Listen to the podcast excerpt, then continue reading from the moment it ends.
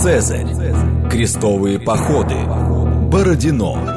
Все это парадный фасад истории. А что хранится в подвалах? Программа «Родина слонов». То, о чем ученые обычно не рассказывают, потому что их не спрашивают. Программа предназначена для лиц старше 16 лет.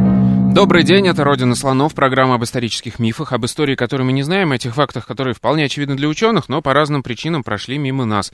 Меня зовут Михаил Родин. Сегодня мы продолжим изучать историю э, славян. Мы уже говорили об славянской археологии с Игорем Олеговичем Гавритухиным.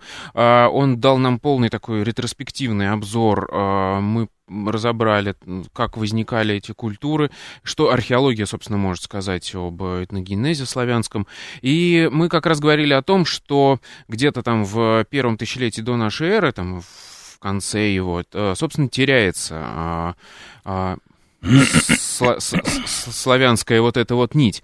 А сегодня мы по, как раз попытаемся понять, э, что же там случилось во второй половине первого тысячелетия до нашей эры, а, и а, из каких культур а, потом эти славянские а, археологические культуры возникли. Сегодня в гостях у нас а, доктор исторических наук, заведующий отделом археологии эпохи Великого переселения народов и раннего Средневековья Андрей Михайлович Обломский. Добрый день. Добрый день. По сути, мы сегодня будем говорить про зарубинецкую культуру. Это та культура, которая вот последний, так и скажем так, если с... нижний край, да, вот этих археологических культур, которые связываются с славянами, но а, здесь уже начинаются проблемы, да, не все считают, например, зарубинецкую культуру связанной со славянами. Но точно, что те культуры, которые возникли после ее развала, они уже точно славянские, да, то есть это такая... Ну... Э... Как вам сказать? Серая ну, зона, я бы Значит, скажем так, э, вот, мы точно можем быть уверенными, что к э, э, славянским народам, вот как говорил Гавритухин, вот, имеет прямое отношение культура пражская, пеньковская и колочинская. Это раннее средневековье. Почему можем быть уверены именно в этом? Потому что первое более-менее полномерное описание славянских народов относится к этому периоду. Это описание Ордана и Прокопия Кисарийского. Это середина VI века нашей эры. До этого никаких описаний в источниках славянских народов нет. Есть краткое упоминание неких венедов, там это самое, которые, возможно, были предками славян. И то очень краткие, очень непонятные локализации и так далее. вот в этой связи э, мы можем только предполагать, что все предыдущие э, культурные группы э, имели какое-то отношение к славянам, поскольку, поскольку на их основе формируются вот эти вот культуры, пражская, колочинская и пеньковская. А начало цепочки — это зарубинецкая культура, да. И вот, собственно, мы это начало цепочки будем разбирать. А, давайте поговорим вообще, когда возникла эта мысль, э, что, что вот эту культуру, ну, как бы нужно отдельно рассматривать, когда ее обнаружили, когда ее выделили, как то есть немножко об историографии. Да. да? Э, значит, обнаружил, э, раскопал первый памятник, э, могильник Зарубинцы, у села Зарубинцы, это недалеко от современного города Канева на, на Украине, в Среднем Поднепровье. Викентий Вячеславович Хвойко. Вот, раскопал он его в 1799 году. Вот. Культуру он не выделял, да это было не, невозможно сделать по отдельному памятнику, но он написал книгу вот, о славянах в Среднем Поднепровье, э, которое, рассмотрение, в которое она начиналась с э, культуры трипольской периода эниолита, Триполье тоже он выделил. Вот. Потом дальше, следующим этапом он рассматривал скифские древности, после этого вот Зарубинецкий могильник, потом могильник у села Черняхов, который тоже он копал. вот, значит, да. И дальше Древняя Русь. Так? И вот он считал, что эта вот цепочка имеет прямое отношение к ранним славянам. Э, вот. Э, сразу же, буквально вот после публикации этой книги, у него появились оппоненты. Оппоненты появились э, на Западе, вот, появились в Германии. Вот, которые, значит, стали э, писать о том, что нет, вот Зарубинецкий, Зарубинецкий могильник э, и Черняховский тоже, вот, имеют все, все, все черты сходства с э, культурами, которые традиционно относили к э, древним германцам. Вот Косинов, в частности, об этом писал. Вот, э, значит, ну, дальше, э, дальше две точки зрения сосуществовали параллельно, вплоть до послевоенного периода, когда культура Зарубинецкая была фактически выделена вновь. Э, вот, то есть начались интенсивные раскопки памятников, разведки, был издан первый свод в 60-е годы. До этого были отдельные локальные своды, там свод Махно, в частности, и Евгений Владимировна. Первый более-менее полный свод был издан Кухаренко Юрием Владимировичем, по-моему, это 66 год, если мне не изменяет память. Вот. Ну, а дальше э, начались локальные исследования памятников зарубинецкой культуры. К сожалению, на современном уровне свода нету. То есть вот свод Кухаренко был последним. Но есть локальные своды по Белоруссии, э, по Украине, вот, ну и так далее. Но общего нет. И там в этих сводах масса противоречий друг с другом. Поэтому мы не можем сейчас сказать, сколько мы э, точно знаем зарубинецких памятников. Ну вот, например, на, на территории Беларуси по своду Поболя Леонид Давыдович их значилось около 500. Сейчас э, точку зрения Поболя пересматривают и сократили количество до 132. В общем, достаточно радикально. Вот, значит, э, в настоящее время раскопками исследовано примерно 70 памятников, из них 20 могильников. Это вот то, что мы знаем точно. Ареал. Значит, ареал э, зарубинецкой культуры, это Среднее Поднепровье, вот, Припятское Полесье, дальше Верхнее Поднепровье, примерно, э, ну, как мы сказать, до Смоленска эти памятники не, не доходят, примерно до э, широты города Могилева, скажем так. Вот. Э, и еще есть достаточно обширная зона влияния, где зарубинецкие памятники и на юге, и на севере, где зарубинецкие памятники образуют какие-то группы вместе с традициями других культур, чем зачастую очень интересных. А так у самой классической зарубинецкой культуры выделяются три варианта. Среднеднепровский, Припятско-Полесский и Верхнеднепровский. Вот. И э, если брать современное деление географическое, то это будет, соответственно, север Украины, к западу и к востоку от Днепра, вот, и юг Белоруссии. Ну, в последнее время отдельные памятники, которые можно связывать с зарубинецкой культурой, э, были обнаружены на, на самом-самом крайнем востоке Польши. Давайте тогда еще по хронологии а, определим это в такую историческую карту, картину впишем. А, я так понимаю, что это конец третьего века а, до нашей эры и первый век, начало второго века нашей эры. Нет? Не совсем так, значит, да, действительно, конец третьего, начало второго века до нашей эры, там э, точнее дату определить э, невозможно, поскольку она определяется в рамках периода, он охватывает вот, эти, вот этот промежуток. Вот. А наиболее поздние классические зарубинецкие памятники, э, то есть обладающие всеми чертами зарубинецкой культуры, поселения и могильники, датируются не позднее третьей четверти первого века нашей эры. А, вот так вот, то есть да. в первом угу. веке.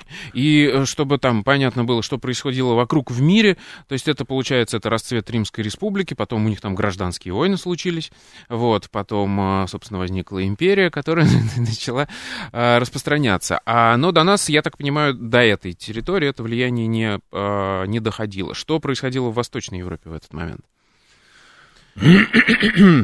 Во время Сейчас попытаюсь э, дать, значит, так. Э, тут, да, тут, наверное, сначала лучше сказать не о Восточной Европе, а о Центральной, потому что рубинецкая культура является порождением Центральной Европы во многом, так? Значит, дело в том, это самое, да, что, да, конечно, то, что вы, вы сказали, все эти исторические события, э, само собой, имели место, э, да, это традиционная античная римская история, это все так.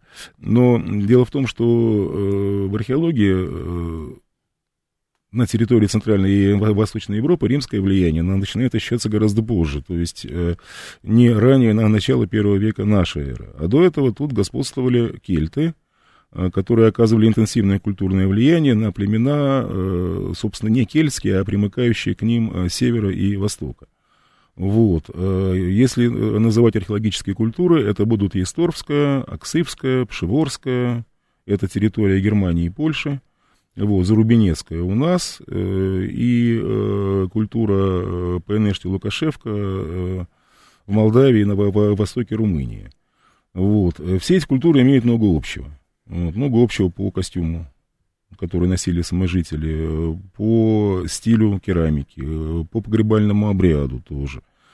А,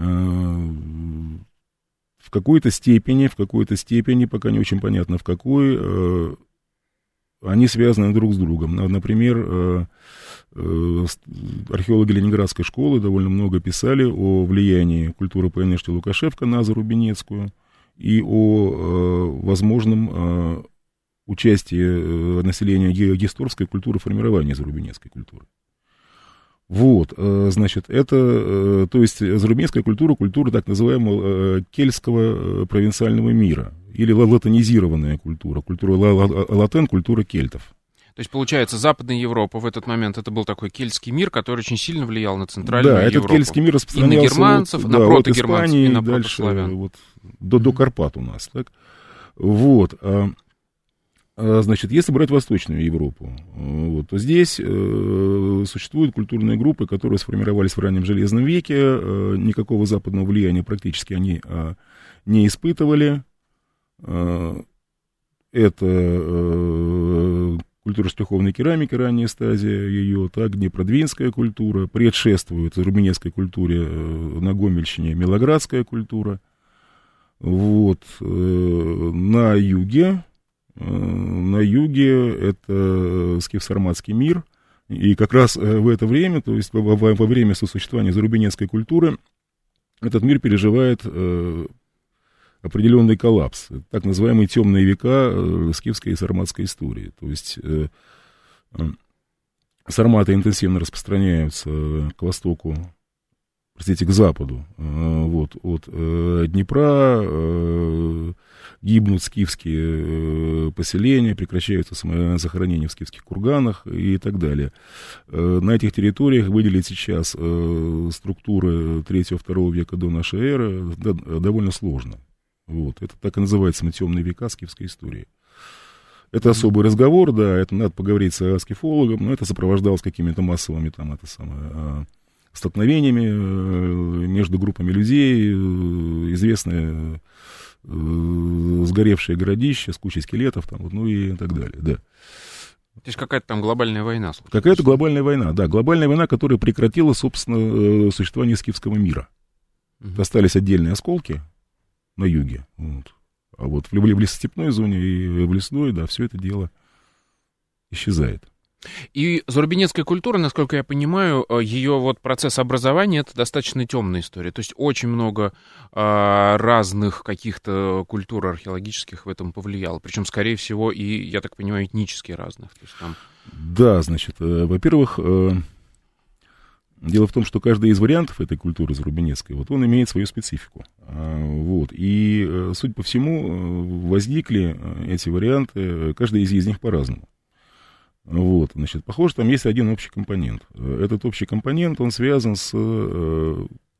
Это я излагаю свою точку зрения, это, мы, скажем так, ту точку зрения школы Максима Третьякова, так, потому что еще есть Ленинградская школа, там иначе. Значит, да, вот, и, значит, этот э, общий компонент, это э, компонент так называемой поморско-подклошевой культуры э, Средней и Северной Польши. Вот, непосредственно памятники этой культуры, обнаруженные в Припятском Полесье и на Волыне, э, ну, то есть на, на территории уже, собственно, будущей Зарубинецкой, и где-то рядышком с ней, так, вот, вот, вот, похоже, этот элемент лежит в основе всех трех вариантов зарубинецкой культуры. Дальше какое-то есть... автохтонное население, да? С которым... Не автохтонное, пришедшее с Запада. Тоже, а, пришедшее с Запада. Из Польши, mm-hmm. да. да. Mm-hmm. Вот, а, значит, а вот авто, а автохтонное население составляет дальше свои собственные, э, э, оставляет свои собственные элементы в каждом из вариантов. Но вот для южного варианта, то есть для Среднеднепровского, там четко видна э, позднескифская лесостепная подоснова по, по керамике, по некоторым вещам и так далее. Для э, лесной зоны э, там четко видны элементы мелоградской культуры, хотя и в меньшем количестве. То есть преобладает все равно поморско-подклешевый, вот этот вот польский.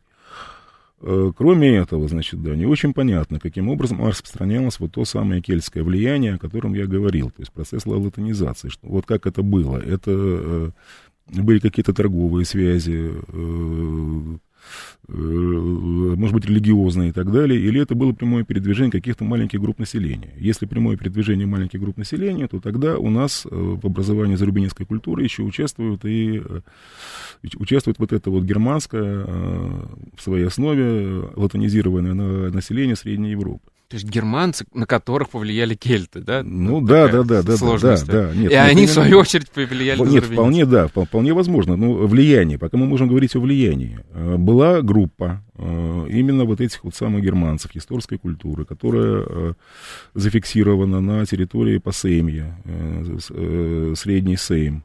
Датируется она вторым веком до нашей эры, началом первого века нашей. Ну, собственно, как и зарубинецкая культура. Зарубинецкие элементы там есть.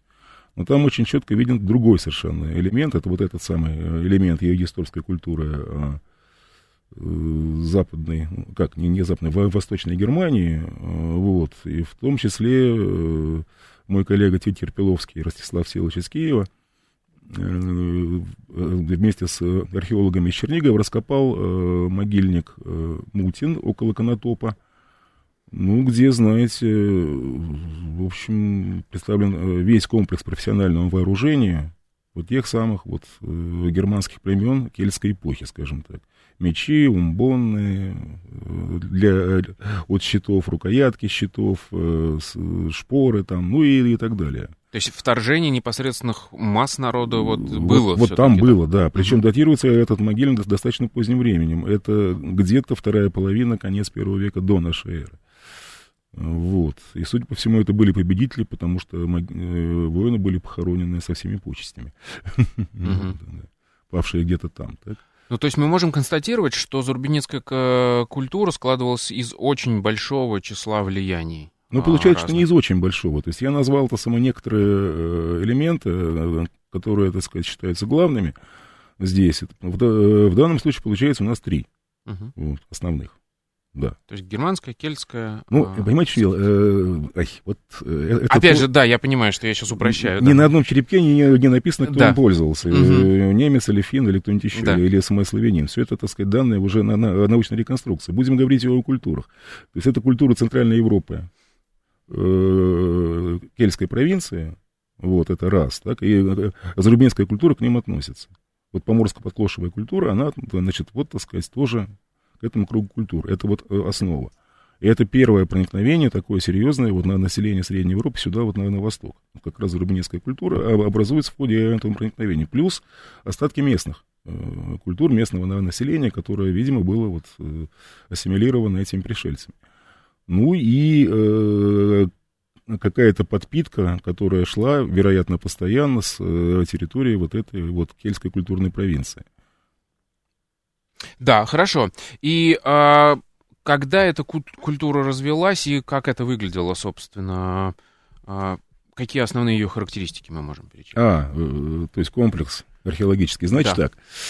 Так, с чего начнем? Поселение. Э, значит так, поселение э, двух видов. Открытые селища и городища. В Припятском Полесье только открытые селища. На, Днепре известные городища. Вот я тут перед передачей говорил то самое, что Днепровские городища стоят достаточно близко друг от друга на э, удалении там, до, до 5 километров. Это самое, их прекрасно видно с одного другой, значит, да, и часто использовались и более позднее время, в древнерусской в частности. Э, вот, и очень напоминает такую линию Маннергейма, то есть вот такой длинный укрепленный пояс, который идет по, по над Днепром, вот по высокому правому берегу в основном. То есть явно с южными соседями не очень были отношения, да? Ну, либо друг с другом, тоже вопрос. С южными соседями, ну, кочевники всегда любили поживиться за счет земледельцев. Вот это понятно. Дальше, значит, да, это самое, это, значит, городище, э, э, система укрепления на этих городищах. Для юга характерны валы и скарпы, то есть такая подрезка склона. Бывает одна площадка, бывает две, вот, э, укрепленные. Для севера это только валы, э, без эскарпов, и северные городища не, немного меньше по, по площади, чем южные. А какого они вообще размера, да, эти городища? Ой, так сейчас я на вскидку сказать не могу, это самое, но вот... Э, Сейчас самая крупная Пироговская, то есть не, не Пироговская, Пилипенкова гора. По-моему, ее это самое диаметр, ну, что-то метров 300, что-то такое. Ну, в общем, это, так сказать, э, такое приличное это городище считается. По крайней мере, там э, прослежены две э, два круга построек, которые образовывали каждый из них такой внутренний двор, и вокруг него стояли. Ну да, примерно так и будет, да. То есть это в сотнях людей это сколько примерно? Можно посчитать? В сотнях людей население? проще самосчитать по, по могильникам зарубинецким, из, из которых, по крайней мере, два раскопаны практически полностью. Это Чаплинский на, на севере и Пироговский на юге. А, вот, в каждом из них где-то по 200 с чем-то по погребений, по, ну, под 300. Вот. Существовали они с, э, на, на протяжении всей культуры. То есть, получается, это у нас, соответственно, второй, первый, 200, ну, где-то 250 лет. То есть в год умирало примерно по одному человеку, но ну, подсчеты есть, значит, да, это самое. То есть получалось, что э, на городище могло жить э, до 100-150 человек одновременно. Угу. А как оно было внутри устроено? То есть... Внутри по-разному, значит, да. Э, ну, во-первых, городище сопровождались селищами. То есть городище играло роль всегда у укрепленного центра, куда в случае чего можно было э, спрятаться. Так?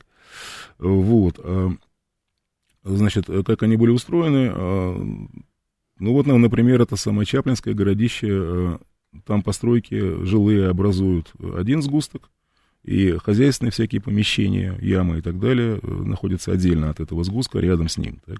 То есть э, все население данного это самопоселка вело общее хозяйство, скажем так. Получается так. Вот. А, Интересно. А, дальше, значит, а вот, например, Пилипенкова гора, про которую я говорил, там другая планировка. То есть там э, два двора крупных, вот, где по кругу находятся жилища. Вот, до десятка так получается.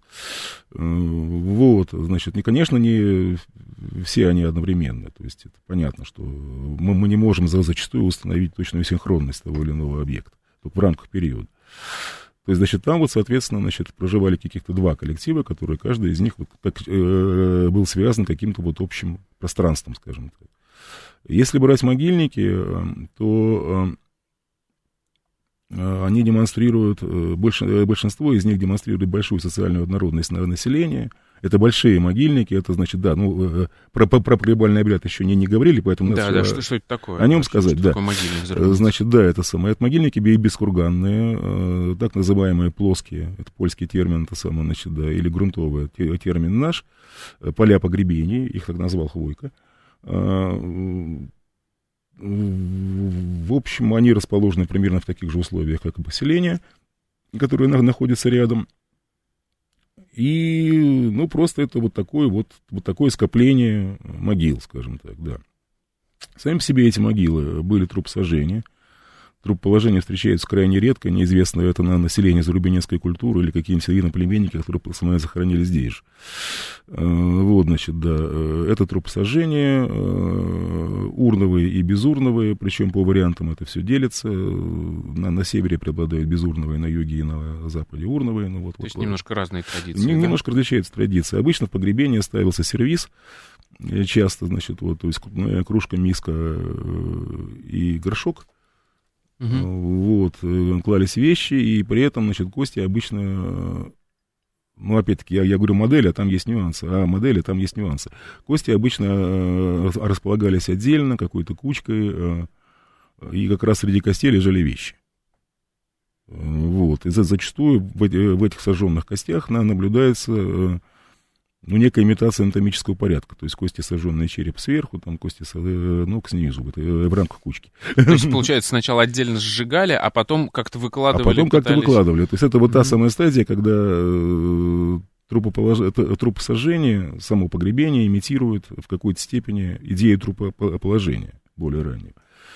Вот, ну так, значит, вещи. Керамика двух видов, кухонная и столовая. Могильник э, преобладает, естественно, столовая, на поселениях, естественно, кухонная. Кухонные грубо лепные горшки э, по формам различаются, округлобокие, биконические. Встречается очень странная такая вещь, которая потом будет характерна для всех культур э, славян, диски. Вот, с плоскими, с, без закраин или со слегка это с приподнятыми краями, возможно, для выпекания каких-то там блинов или что-то в этом роде. То есть что-то типа, ну, сковородки плоской, что ли? Что-то, да, ну, вот сковородка без бортика, можете себе представить? Да, или с чуточку да. отогнутым, вот, вот чуть-чуть краем. Угу. Вот. Э, из глины, так. Э, керамика столовая лощеная, э, прекрасные выделки. И вот она как раз во, многом копирует форму вот этой кельтской провинции. Лощеная именно, вот, да, посуда. Костюм, э, значит, а, широко употреблялись фибулы. Обычно женщины носили по две на, на плечах, э, парные фибулы. Фибула это застежка для, для плаща. Да. Ну или какого-то там платья там, и так далее. Вот. Иногда фибулу заменяли булавки, между ними была часто какая-то цепочка из бронзовых звеньев с подвесками, на руках браслеты, которые тоже самые часто встречаются. Ну а. и так далее, да, значит, э, то есть, собственно, Сейчас... вот в это время зарождается тот самый костюм, который потом -то с, с небольшими вариациями будет характерен для славян до, до 7 века. Это mm-hmm. программа «Родина слонов». Сегодня мы говорим о зарубинецкой mm-hmm. культуре, которую э, сейчас принято считать э, там, про, про предками славян, скажем так. После новостей вернемся и продолжим. Программа «Родина слонов». То, о чем ученые обычно не рассказывают, потому что их не спрашивают – еще раз добрый день, это «Родина слонов», меня зовут Михаил Родин, в гостях у нас сегодня Андрей Михайлович Обломский. Мы обсуждаем зарубинецкую культуру, которую сейчас ученые считают предтечей э, славянских культур. Э, и вот мы, собственно, говорили о украшениях, э, и то, как вы это описывали, в общем, наверное, это было достаточно красиво. Но можем ли мы сказать, что эта культура была богатой? Э, нет, значит, э, если брать более поздние культуры римского времени, э, соседняя культура, особенно южная, вот, там это богатство э, ощущается куда, куда сильнее. Это достаточно народный набор вещей. Э, я даже пытался как-то делать для Чаплинского могильника на севере, э, ну что ли, разделение э, по это самое э, характер имущества, которое клалось в то или иное погребение, ничего резко отличного не, не получилось. Ну, скажем так, где-то, может быть, две фибулы, а где-то одна, где-то может не быть ни одной. ну, значит, но в целом это самое, это не признак э, каких-то резких бога- э, градаций по э, богатству. Более того, это самое, большинство могильников, вот как и поселения, о которых я говорил, э, имеет э, очень э, имеют одинаковую систему роста. Они обычно растут во, во времени либо из центра к краям, так, либо из э, одной части э, от этого погребального поля к другой. То есть э, семейные группы, семейные группы, э, а как раз у семейных групп начинается различие в имуществе там и так далее, там богатые и бедные выделяются, они только на одном могильнике выделены, а на остальных нет. Вот, то есть получается, что это было очень однородное общество, которое самое в основном большие коллективы вели э, хозяйство сами. Э, хозяйство малых семей еще пока не было выделено. Вот, в основном, и, а если выделялось, то этот процесс только на, начался, и где как такового яркого богатства вне рамок общего костюма, принятого данным социумом, не было.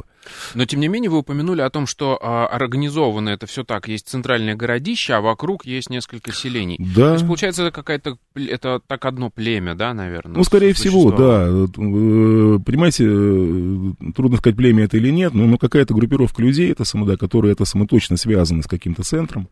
Вот это там везде читается. А можно определить э, количество этих людей? Ну, то есть какого Ну, вот я сказал то самое, да, что э, примерно считается это самое, что вот на городищах могло проживать э, одновременно, значит, э, и хоронить своих людей, это самое на могильнике, ну, да, до 150 где-то человек одновременно, так? Плюс э, поселение вокруг?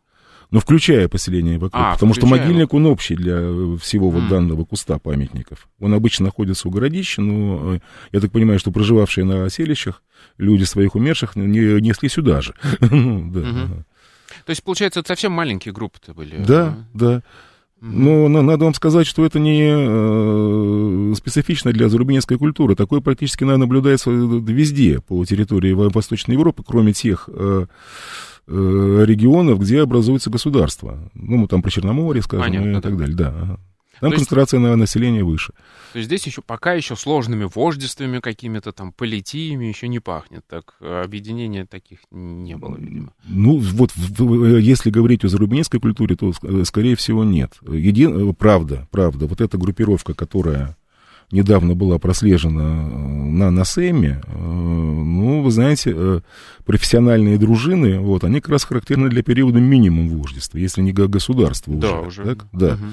Угу. Вот, вот там такие дружины были, но К зарубинецкой культуре эта группировка имеет косвенное отношение. Туда входили какие-то зарубинецкие элементы, и все. А в основном там друг, другое на население. Угу. Хорошо, а хозяйство какое они вели, мы уже можем реконструировать? Можем, значит, некоторые данные есть. Значит, хозяйство, э, они были земледель, э, они это самозанимались земледелием с э, очень большой долей скотоводства, но не кочевого, а при селищах, ну, как, как, при, как, как, как в нынешних селах, примерно так же. Ну, когда скот с утра выгоняют, да, да, да, да, да, да, да, что-то вроде такого. Значит, что выращивали? Выращивали в основном проса, пшеницу двузернянку, но это, как это, перловка. Да, э, вот. Э, ячмень, споры идут, выращивали они рожь, или это рожь у них была представлена как дикорастущие. Какие-то такие, ну, как, как дикорастущий вид. Вот. Лен, да, в качестве это самотехнической культуры э, есть э, озерновки гороха, то есть э, бобовых. Так? Значит, то, что, значит, то, что касается скота, ну, стадо совершенно как вот нынешнее. На, на первом месте крупный рогатый скот, на втором мелкий рогатый скот и свиньи, были лошади, которые, которых мало, видимо, они были ездовыми все-таки, вот, ну и там, что там, собаки встречаются, куры. Uh-huh. А кости их, так? Ага. Хорошо. И мы говорим о том, что эта культура как-то не очень долго существовала, получается, там что-то лет 250-300, да? Ну да. да. А она, э, я так понимаю, под конец своей жизни начала разделяться на разные типы, как-то развиваться, разделяться. Знаете, значит, там не, не так немножко происходило. То есть она не, не начала разделяться под конец своей жизни, это очень напоминает взрыв. Э, вот. И э, археологи это и называют кризис зарубинецкой культуры или распад зарубинецкой культуры. Он происходит очень быстро. Э, вот. То есть это все происходит на, на протяжении жизни явно одного поколения. А, даже так? Да. Вот. Что, значит, с этим связано? Вот как это все выглядело? Значит, вдруг, вдруг в период одного вот горизонта, скажем, фибул, прекращается захоронение на всех могильниках. То есть население уходит? А вот, значит, дальше. Ну вот не, не совсем запустевают вот эти большие городища по Днепру, так? Население уходит, но частично, значит, да. На том же самом Днепре э, возникают селища с, друг... Э, с другими топографическими нишами. Население перемещается очень близко к воде. Э, вот, да. вниз. Это, это самое, на уровень там речных пойм, первых на напойменных террас, а станции в поймах заселяются активно и так далее. Один момент этого, этих изменений. Второй момент этих изменений. Резко расширяется территория. Э, то есть э, она, она, начинается экспансия на, на запад, э, потомки зарубинецких племен вот в это время. А речь идет о середине второй половине первого века нашей эры. Потомки зарубинецких племен появляются на, на Карпатах. Даже и там вступают в очень тесное взаимодействие с местными германцами, там, вот, местными фракийскими племенами и так далее. Вот, это запад. А восток — это река Хопер, восточнее Дона. Вот туда докатывается эта волна. Так? Э, ну, на север они продвигаются не, не так далеко, но до Верховья где-то э, западной Двины. Ничего вот. себе кризис. То есть, да, получается, вот она вдруг взрывается, она вот взрывается. Вот и покрывает собой большую территорию. Она взрывается, да. Вот именно как взрыв. То есть, если самолетит куча осколков в разные стороны. И образуются так называемые позднезарубинецкие культурные группы, э, где, зарубинецкая, э, где, где зарубинецкие традиции выступают обычно в качестве одного из элементов. Вот они покрывают территорию от Карпат до Хапра. Но они существуют не, не сплошь, а такими отдельными пятнами. Надо сказать, что в это время, вот как раз по всей Восточной Европе наблюдаются э, какие-то масштабные передвижки на население. И зарубинецкая культура это самое, это не единственная культура, которая испытывает такого рода кризисы и массовые миграции. Сарматы по степям расселяются очень далеко на, на запад. Э, вот. А потом дальше, вот зарубинецкая культура, ее кризис, я сказал, так. В эм, лесной зоне э, появляется на населении ЕНС Прибалтики культура поздней фазы э, штрихованной керамики, которая интенсивно продвигается на юг. Там же в лесной зоне на чуточку западнее, в Польском поморье, образуется вельбарская культура, которую приписывают готам, которая тут же на, начинает движение на, на юго-восток. Как вот. раз в сторону, получается. Как раз в сторону, да. И потом эти, эти все потоки э, где-то в районе Средней Беларуси через какое-то время это самое э, соприкоснутся. ну да. Вот происходит такой вот э, процесс. Вот. Есть одно очень интересное упоминание в письменных источниках. Это в книге «Германия» Тацита, на что обратился время внимание Дмитрий Алексеевич Мачинский. Тацит как раз, когда описывает границы Германии, вот, э, у, него, у него там нет точно географических привязок, но, значит, он пишет о том, что э, там что-то происходит. Э, вот, что на границе Германии, э, около Свелов, проживает народ венетов, так, которые э, свирепствует везде грабежа ради между германцами, сарматами и феннами. То есть Тацит дает гигантскую территорию, где-то они там грабежа ради свирепствуют. Так? Да. Вот. И что э, они наводят страх и ужас по всей вот этой самой территории. Вот то, что я вам описал, да, это очень похоже на этот вот самый распад зарубинецкой культуры. Тот и, самый взрыв, да? И вот, вот их... тот самый взрыв, да. И, кстати, датируется Германия. Это Германия написано в 98 году на, на нашей эры. Это как раз в это время. А мы можем как-то связать археологически вот эти сведения, ну, то есть письменных источников с археологией? То есть мы видим эти э, грабежи, свирепствования. Нет, Вообще это значит, была... Э, здесь, здесь э, это очень сложно сделать, потому что э, все эти поселения, пусть называются Мазурубнецкие, они очень маленькие, очень кратковременные вот, каких-то там тут явно грабежей, свирепствований и э, там куча скелетов, это само такого ничего не, не наблюдается. Но э, мы можем, почему сделать такой вывод? По самому факту экспансии, по самому факту того, что э, это становится, вот это население зарубинецкое становится очень мобильным. Вот, да. И да, тут еще происходит одна важная социальная э, одно важное социальное явление. Судя по всему, распадаются эти большие коллективы, которые были в э, классическое зарубинецкое время. То есть появляется, о чем, когда мы появляется говорим, что... усадьба, где хозяйство ведет малая семья. То есть это уже там э, мама, папа и сколько-то детей? Ну, малая семья может состоять да. из одной семьи мама, папа, может из там, включая еще там э, пару семей сыновей, да, это само, ну, это обычно одна-три постройки, так вот, так, да. Вот, ну, так вроде бы получается. А мы видим, а, например, появление какого-нибудь там а, более развитого воинского комплекса, еще что. Ну, я имею в виду, что если они так широко распространяются, они же должны как-то с кем-то воевать.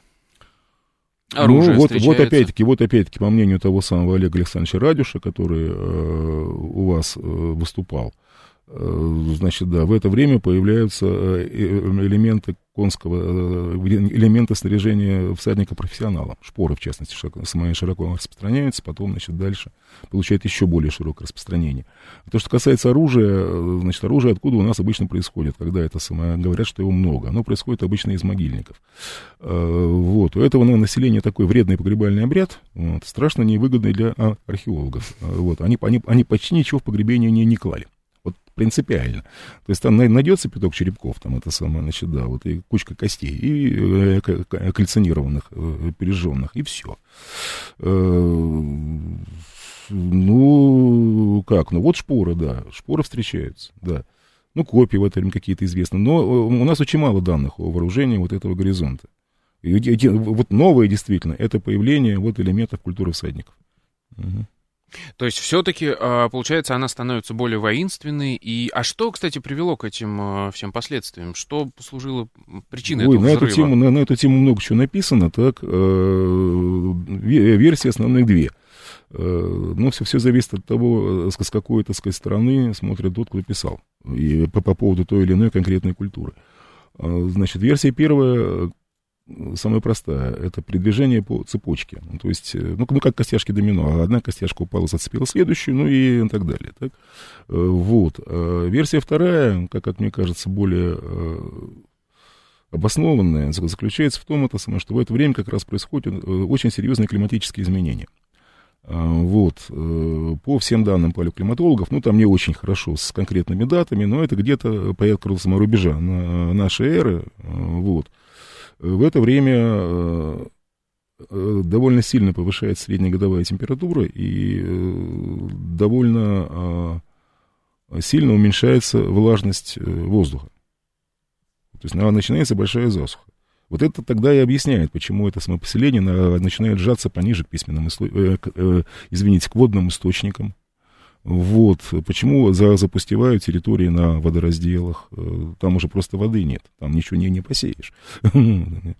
Вот, ну и так далее. А, соответственно, когда возникают такого рода климатические изменения, значит, обычная реакция человека первобытного, который гораздо сильнее, это само, чем мы, зависит от, э, от э, природы, вот, обычно бывает двойной. Это много раз прослежено по данным этнографии. Э, ты либо меняешь место поселения, ищешь где-то там какие-то теплые реки, счастливые берега, так, вот, что сопровождается разными расселениями и походами. А, а часть начинает думать, как им обустроиться здесь и приспособиться к э, новым реалиям. Вот, происходят обычно оба процесса одновременно. Вот в данном случае мы вот то же самое наблюдаем в этот период. Так, хорошо. А то есть, скорее всего, климатические изменения, по вашему мнению? Думаю, да нет, ну, конечно, нет, э, конечно, моменты, так сказать, костяшек домино а отрицать тоже не, не стоит. Это территория, так сказать, довольно, э, хоть и довольно большая, это самое, но э, заселенные, столкновения, само собой, были. Вот, например, это самое на городищах этой поздней фазы культурно-штрихованной керамики, которые приходят в Белоруссию, вот, это на население приходит с севера и из, из Прибалтики вдруг на определенном этапе, как раз вот связанном с э, концом зарубинецкой культуры, вдруг начинает встречаться много зарубинецких фибул. Где они их взяли? Думаю, скорее всего, пограбили, где-то здесь живут. Ну, это не их фибулы, это зарубинецкие. Так, хорошо. И чем же тогда все это закончилось? То есть, по большому счету, когда мы говорим о кризисе культуры, мы говорим о ее распространении, более широком географическом. А что же было дальше? Дальше было, значит, следующее. Э, то есть, если говорить об этой линии развития, э, вот, то э, формируются два центра, как бы, территориальных. Так, и два, два культурных центра, и, как показывает дальнейшая история, два центра образования двух народов основных. Вот восточный, вот из вот этих вот осколков зарубинецкой культуры, через поздний зарубинецкий этап возникает киевская культура. Э, которая, э, которая относится ко времени более-менее э, стабилизации, потом она дает в эпоху переселения народов на ее основе образуются две культуры, Колощинская и Пеньковская. А это уже точно славянские культуры. Пеньковская культура соотносится с народом антов, который как раз упоминает вот Иордана и Прокопий. Так? А на основе припятских группировок вот этих позднезарубинецких племен так, возникает пражская культура. Тоже славянская. Которая тоже соотносится с, ну, уже со склавинами.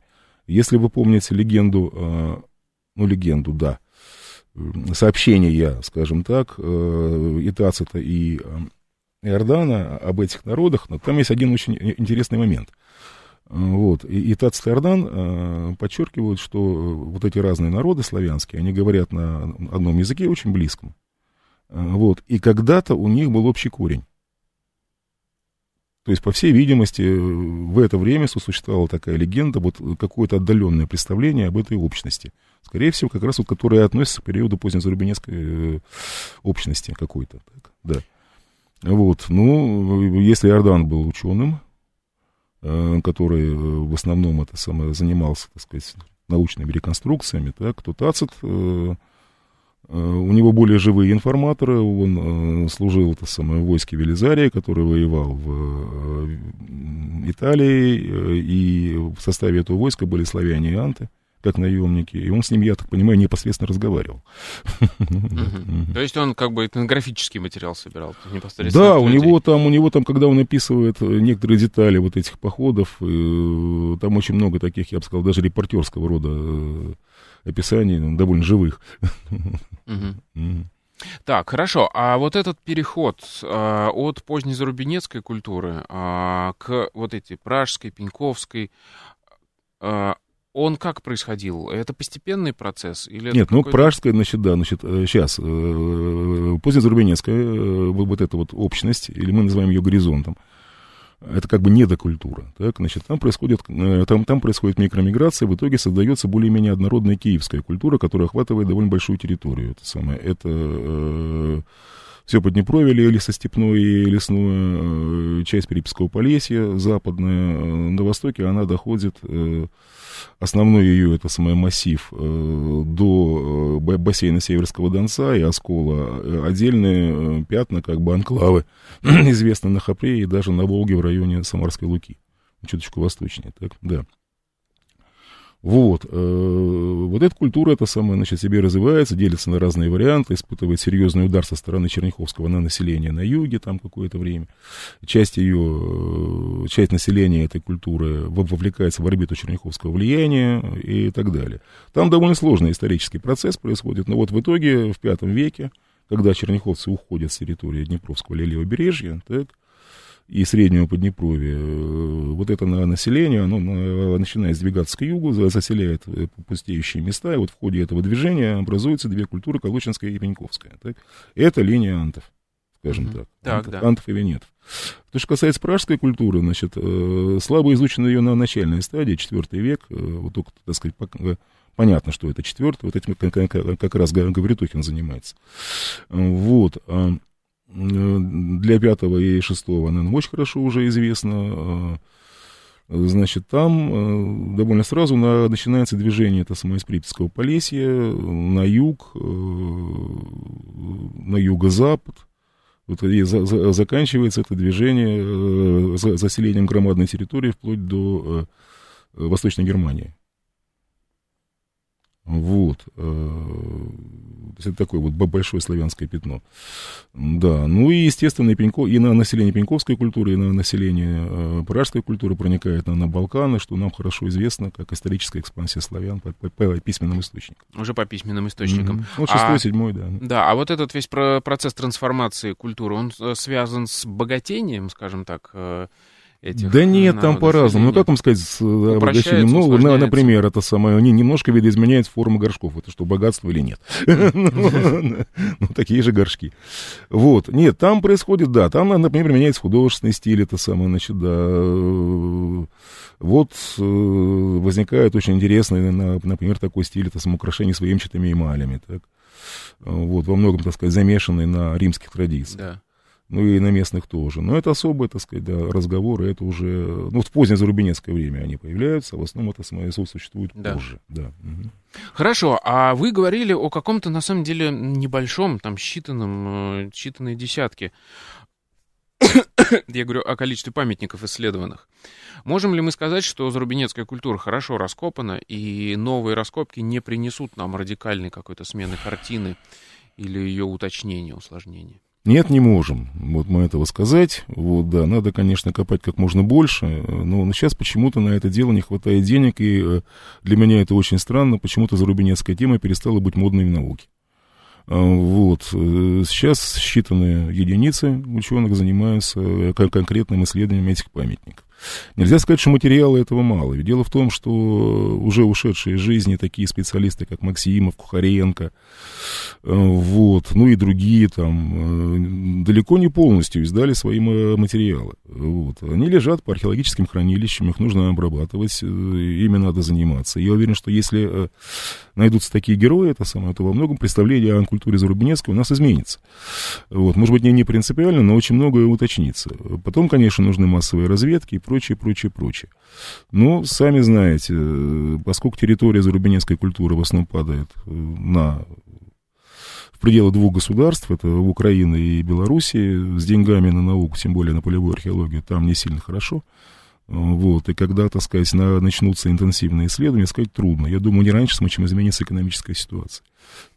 Да, а какие вопросы вот у вас лично, как у археолога, который занимался э, этой зарубинецкой культурой, еще остались, и чтобы вам хотелось, чтобы эти новые исследования, какую информацию они принесли? Ой, да там множество вопросов. Э, ну, во-первых, ее э, проблема происхождения. Для того, чтобы она решалась очень однобоко, на материалах могильников в основном, так, необходимо поднимать материалы поселения, особенно по Среднему Поднепровью. Они там хорошо раскопаны, их много, этих материалов, так.